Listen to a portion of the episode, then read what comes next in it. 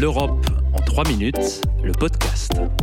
Toute l'Europe vous propose de mieux saisir les enjeux et le fonctionnement de l'Union européenne en 3 minutes. Une série audio courte et sans jargon. Bonjour, je m'appelle Barthélémy Gaillard et aujourd'hui on va s'intéresser à un sujet qui fait la une de l'actualité depuis des mois, la vaccination contre le Covid-19.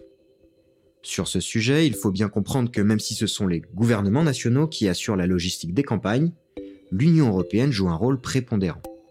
Prépondérant sur trois points. 1. Le financement de la recherche scientifique et des achats de doses. 2. La validation des vaccins.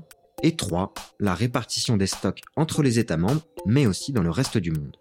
Mais alors, quel a été le rôle précis de l'Union européenne en amont de la vaccination? Pour le savoir, il faut revenir quelques mois en arrière, en juin 2020, soit trois mois après le début de la pandémie.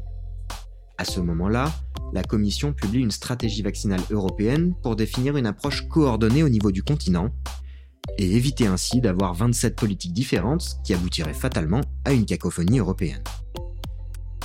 La Commission adopte donc une stratégie dite de préachat, qui consiste à financer les recherches scientifiques des laboratoires qui lui paraissent les plus avancées, en échange de quoi ces laboratoires s'engagent à fournir en priorité l'Europe une fois la production des vaccins engagée.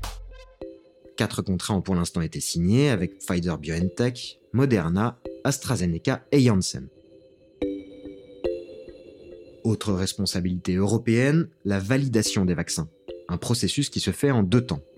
L'Agence européenne des médicaments rend d'abord un avis, favorable ou non, puis ensuite, la Commission européenne délivre une autorisation de mise sur le marché. C'est ainsi que, fin décembre 2020, les campagnes de vaccination ont pu être lancées dans toute l'Europe quasi simultané. Intéressons-nous maintenant au rôle de l'Europe une fois les campagnes engagées.